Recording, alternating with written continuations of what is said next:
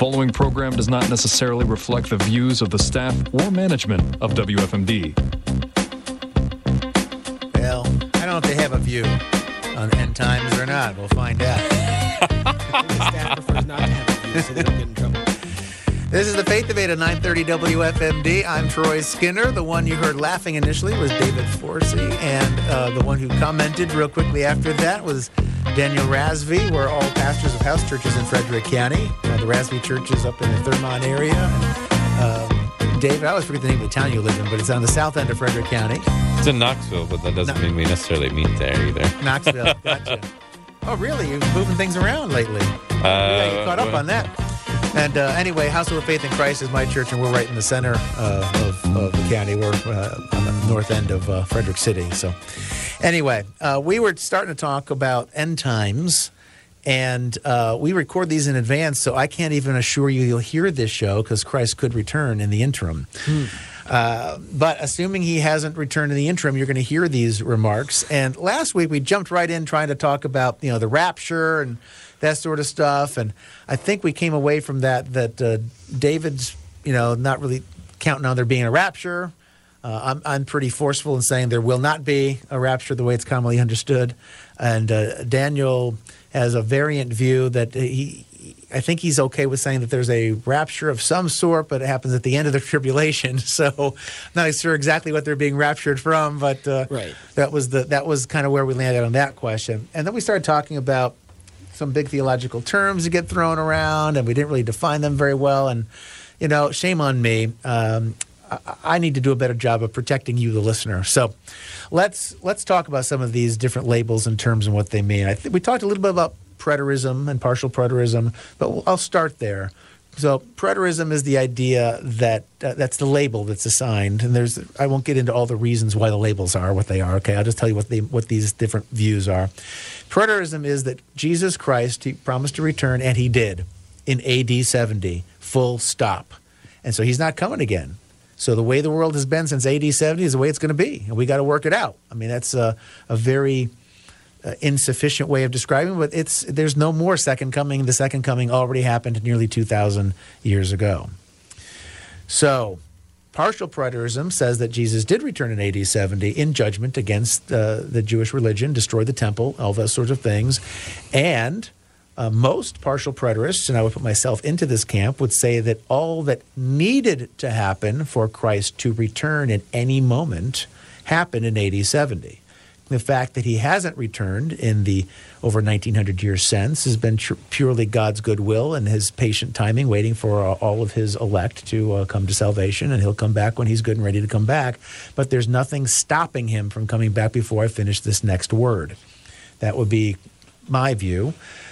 Piggybacking on that would be, I guess I'll go with my view, the amillennial view, which gets parodied as, meaning none. So you're saying there is no millennium. That is not the amillennial view. The amillennialists, that's a hard word to say, did not label themselves. They were given that label, and it's kind of a pejorative, and so it's led to a lot of misunderstandings. The people who hold my view do not believe that there will not be a millennium. People who believe what I believe that we are already in some sense in the millennium, right. And there's an already not yet tension at play. And so it's already here, but not fully in the way that it will one day be. And pause for clarification. When you say millennium, what people usually mean when they say that, they're referring to a couple verses in Revelation that talk about after a tribulation of some kind, which is there's many different views on that, then Satan is bound for 1,000 years, whether that's literal or figurative is also up for debate. And during that time, the Christians are living and reigning with Christ for the 1,000 years. And then when the 1,000 years are over, that's the final end and the destruction of earth and new heaven and new earth. Those are the couple of verses that are that you're talking about when you're talking about the millennium. And some millennium is 1,000 years, right. And that leads right in nicely, segue into what I was going to be talking about next to define the term millennium. Some people will take the idea that millennium is a literal 1,000 years as we understand them, 1,365-day cycles, or 364-day cycles if you like the Jewish way of doing things. 360. You know, 360, whatever. But anyway, the idea is that it's an exact measured period of time, and there are those others who would take it as more of a figurative period of time, just for a very long time. And I won't get into the merits of either of those cases. They each would have their merits, I suppose. But the amillennial position, obviously, if somebody like me believes we're already in the millennium and it's been almost 2,000 years, somebody like me takes it figuratively. It's not right. An exact 1,000 years the way we typically calculate things. But it's not just the amillennialists that have that view of the 1,000 years, by the way, the figurative. So we'll move on. There's also the... very popular view in America, and I say in America because it's not the prevailing view throughout church history, and it is not the prevailing view around the world even today. But in America, most of the Christians you run into will be dispensationalists, whether they know that's the label for what they hold to or not. The dispensational view, well, I'm doing a lot of talking, so if somebody wants to jump in, you let me know. But as far as it does with the end times, the dispensationalists, where they end, because that's what we're focusing on now, so we won't get into all the different dispensations throughout time, but we can later if we want. Where they end is in a variety of places depending on which dispensational camp they're in, and this can make things very complicated. So there's this idea of there being a tribulation period, meaning this period of great angst and difficulty and God's wrath being poured out and demonic attacks and these horrible things happening in human history. And pretty much every dispensational I know believes that there's going to be a literal exact 7-year period of time for that to happen. There are those that say that there's going to be the rescue of the church that is called a rapture in their lingo, and they're going to say that Christ raptures his church away before the tribulation. Those would be pre-tribulation dispensationalists. Some say it's going to happen in the midway point, 3.5 years in. So those would be mid-tribulation dispensationalists. And then there are those that would believe that there's going to be a rapture, Christ coming to call his church out, at the end of the 7 years, and those will be post-tribulation dispensationalists. I'm not sure, though, that Daniel is a dispensationalist, so I got to see where he fits in that scheme. But that's what most of the people you talk to that are dispensational, that's going to be kind of their general idea. And they are almost all dispensationalists are premillennialists. And I say almost because there's all these subdivisions. And premillennial means we believe it has not started yet. And most premillennialists would also hold to a literal 1,000 years. It has to do with the timing of Christ's return. So those that think that Christ is going to return and then we enter the millennium, he comes pre-millennial, previous to the millennium. And that becomes an important thing to keep in your mind to understand this next term, which is postmillennialism. There are those that believe that things are going to get better and better, and the world become increasingly Christianized. And there's different groups here. Some of them believe that everyone on the planet will become a Christian before Christ returns. Most of the ones I know say that no, that just the culture will be Christianized, and the governments will be very good governments, and the people will be generally Christian. There might be some holdouts, of course, but after 1,000 years of that, Christ returns, or again, the amillennial view kicks in here with the figurative language. A lot of postmillennialists don't believe in a literal 1,000 years. It's just a figurative, very long time. Mm-hmm. And after a very long time of the world being very Christianized, Christ then returns, and the millennium will have already happened when he returns. And then there's historic premillennialism, which I don't know that anybody in this room is, unless it's Daniel, because I don't know exactly where Daniel fits on the spectrum of these end times views. And what am I leaving out? Am I leaving anything out that's important? I think those are the majority of the. A lot of the views have to do with Israel and how Israel fits in or doesn't fit in. Mostly the dispensationalists. Now, as far as interpreting the Bible, particularly the book of Revelation, you've got the historicist view, the futurist view, the idealist view, and other views. I'm not going to waste everybody's time with all of that just now, because I feel like I've just thrown the listener an awful lot of labels at once. But those are the big ones. And I'd be willing to bet if you are a Christian yourself, or if you know somebody who's a Christian, they are probably one of the things I just mentioned. Right? I mean, that's 99.9% of the people out there. So there's going to be some stray hairs here and there, but that's going to be. So just for fun, at the next cocktail party, walk up to your friend who you know is a Christian and say, hey, so are you dispensational or amillennial or what? See what they say. You'll be the hit of the party. And all of these things together, eschatology. Yeah, eschatology, eschaton has to do with the end time. So the study of last things, eschaton, last things. So eschatology is a study of last things. That's what we're talking about when we talk about eschatology. Just give you a little linguistics lesson there. So what does historic premillennialism mean to you, since you didn't really define that? Historic premillennialism is there is a... Again, the premillennial part has to do with Christ's return. So Christ returns before the start of the millennium. Mm-hmm. But that the church history and the way things play out in history leading up to that moment, see, I'm not really good at articulating this, is what guides our interpretation of the Bible, guides our expectation of the future, and it's not. It's meant to be different. It's meant to be distinct from those who hold that view. Would make it a point to say that they're distinct from the dispensationalists. So there's one big long human history as opposed to these silos of history, which would be the dispensational. So that would be probably the closest then to what I believe. Okay, I'm not a dispensationalist. I believe that God is the same yesterday, today, and forever. And he didn't change or end covenants, certainly not with Israel. All of his laws are still in effect. The Torah is still in effect and should be obeyed, not for salvation, but those are the laws. So in that sense, I don't see a separation there.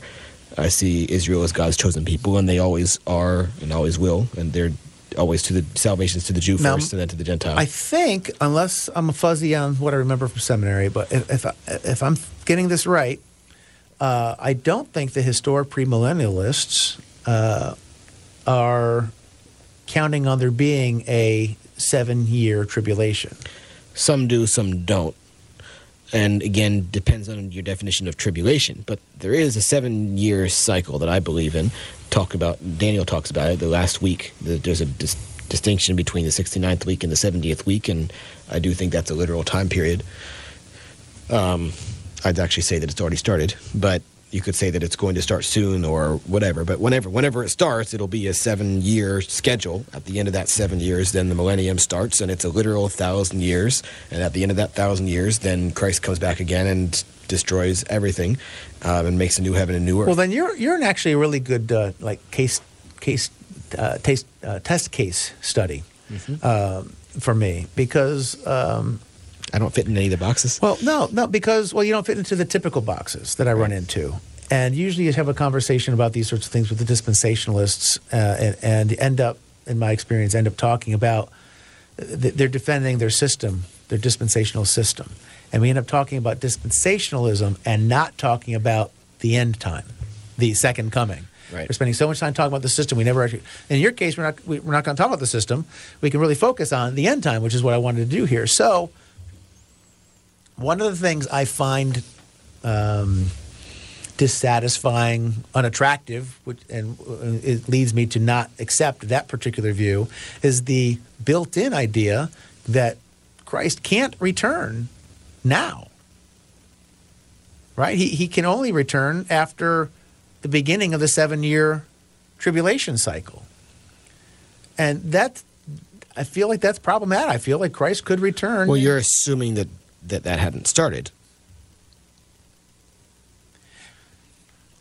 What exactly is different?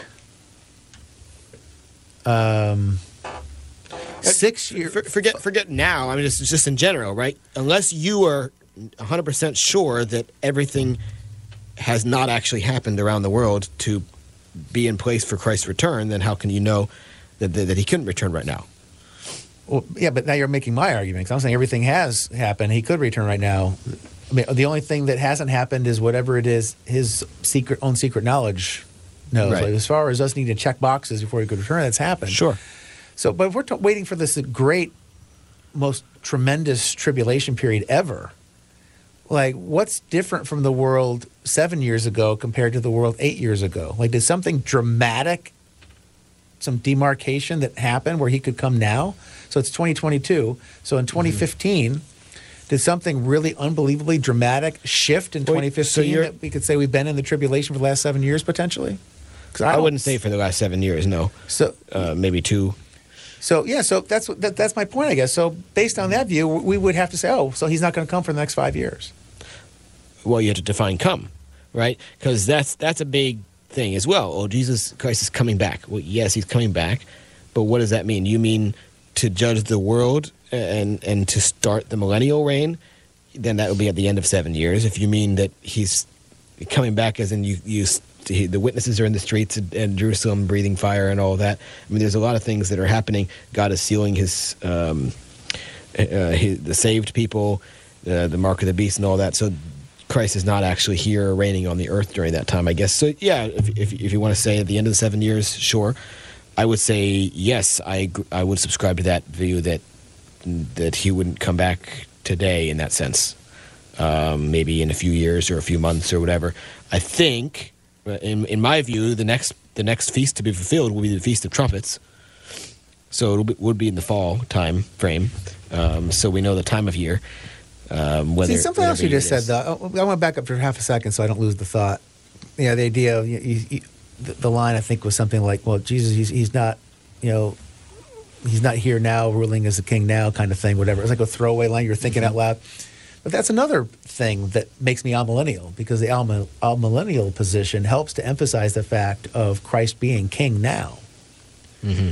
You know, he's always king. But I'm talking about physically being... He's a king without a kingdom? I'm talking about physically being on the throne in Jerusalem. Like, literally sitting there, you can go walk and say hi and shake his hand type of thing. Like, physically on the earth during the 1,000 years. That's what I'm talking about. So what does Jesus mean in the Gospels when he says the kingdom of God is at hand? At hand, as in here or soon? Right. Or, yeah. I mean, there's a kingdom of God... And there's whole sermons about kingdom of God versus kingdom of heaven and so on. Yeah, well, I think that's just a turn of phrase. But the idea with the millennium is it says they lived and reigned with Christ 1,000 years. So there really isn't any of that going on right now. Christians are not ruling the world right now. There's a lot of evil in the world, especially at the upper levels of government. But it also says Satan is bound during that time. And I've a lot of dispensational pastors like to say, "Oh, if Satan's bound now, I don't want to see when he's not bound. Like, it's pretty bad right now, right?" The idea. There's certainly a lot of demonic activity, and you would agree with that. Maybe you would say that Satan is bound, but his demons are not. I've heard that been said, but it doesn't seem to me that there is a suppression of demonic activity during the age of the reigning of Christ in the church. I do have some thoughts on it, but I want to get David a chance to jump in here. Sure. Well, I was just going to say that it. You know, that Daniel, when you said, you're talking about the reign of Christ, right? And Christians ruling with him. I mean, that in the way that you're talking about it, you're presuming a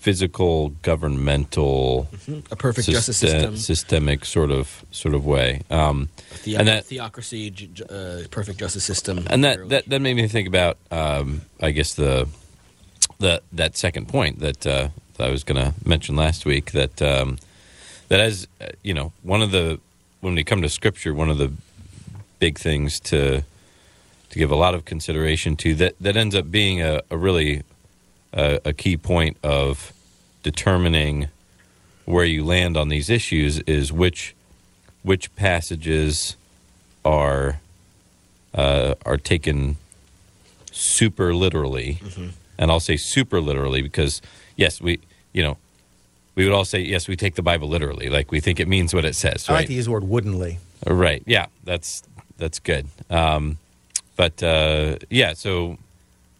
You know, that is something that yeah, to wrestle with, you know, and so many of these passages, you know, is are we dealing with word pictures here? Are we dealing with, you know, are we being given a perspective of things happening that is from the heavenly perspective, right, a spiritual perspective of things, or is this from an earthly perspective? You know, as we walk through these. So, I mean, all, you know, whatever views we encounter come to all these particular passages with that sort of presupposition, and it, right. You know, there's no one who takes, you know, as Troy said, there's no one, I don't think, who comes to all of Scripture woodenly literal. And so then it comes to... I try to do as much as I can. So my opinion is whatever is the most plain thing that you can see by reading it, that's what it means, unless you can be shown... The text specifically says this is not it. Like Jesus says, this is a parable. This is not literally happening. Well, then, okay, that's a parable. But I think the farther you get from a wooden, as you say, interpretation, it makes it a lot easier to do things like you can do with Genesis and say, oh, well, it wasn't really 6 days. It wasn't really just a few thousand years ago. It was millions of years, and it was maybe evolution, and maybe there's gaps and all these things. Well, if you read Genesis and you haven't been to school and heard about the theory of evolution, you're not going to get that from Genesis. I'm sorry, but if you read Genesis, you're going to see 6 days and you're going to see everything created. So I say to interpret Revelation the same way. If you get there, I mean, and if you look at Daniel. So Jesus looks like a lamb? So, or does it look like a man? So here's what I would, you know what I mean? Here's what I would say is that, so I'm with you when it comes to, you know, read Scripture, you know, expecting, you know, just the most plain interpretation. So, and not, you know, allowing sort of, you know, outside sources, personal experience to determine how you're viewing or interpreting what's being said. But, you know, my thought is, okay, but we do... let Scripture interpret Scripture. Yes.